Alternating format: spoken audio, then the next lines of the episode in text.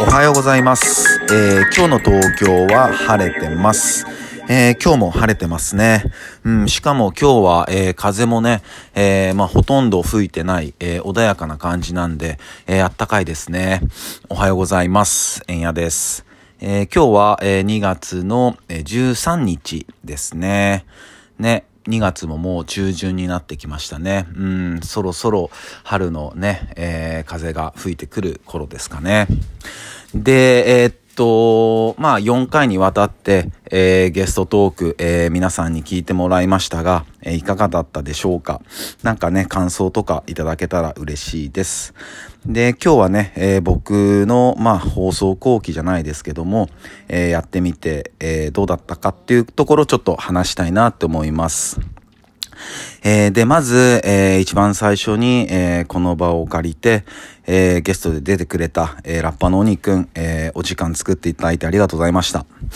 で、まあ、鬼くんとは、まあ、プライベートでも、えー遊んでもらったり、えーしてて、で、まあ、鬼くんの音楽も僕は大好きだし、で、やっぱね、こう、なかなかね、えー聞く機会ってそんなないんですよね。あるようで。うん。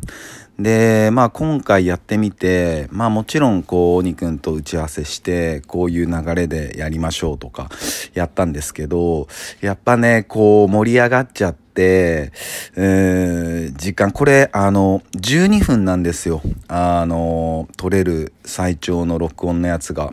うん、これはラジオトークってやつのアプリなんですよ。12分でね。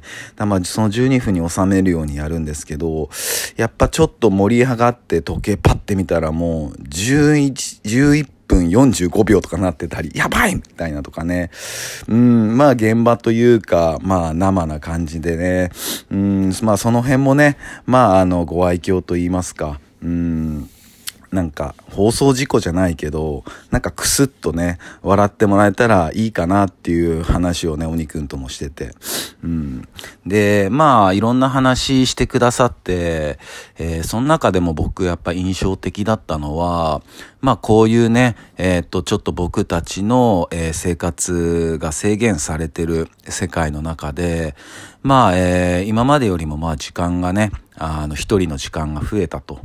で、そうなると、えー時間が増えた。うん、ってことは、まあ、空き時間が増えた。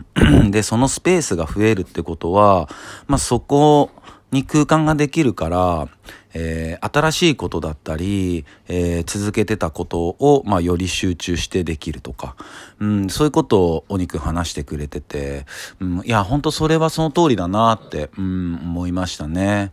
うん。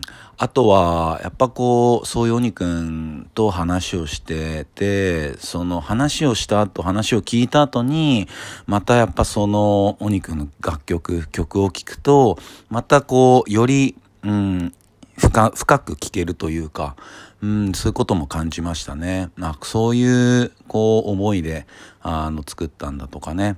なんか、逸話真由美さんの話もあったりね。うん、そういうところもあったりして。いや、本当になんか、えー貴重な体験をさせてもらえたなって思ってます。ね。えーっと、まあ、おにくんとは、またなんか、えーラフな感じで、うん、やってもらえたらなとは思ってます。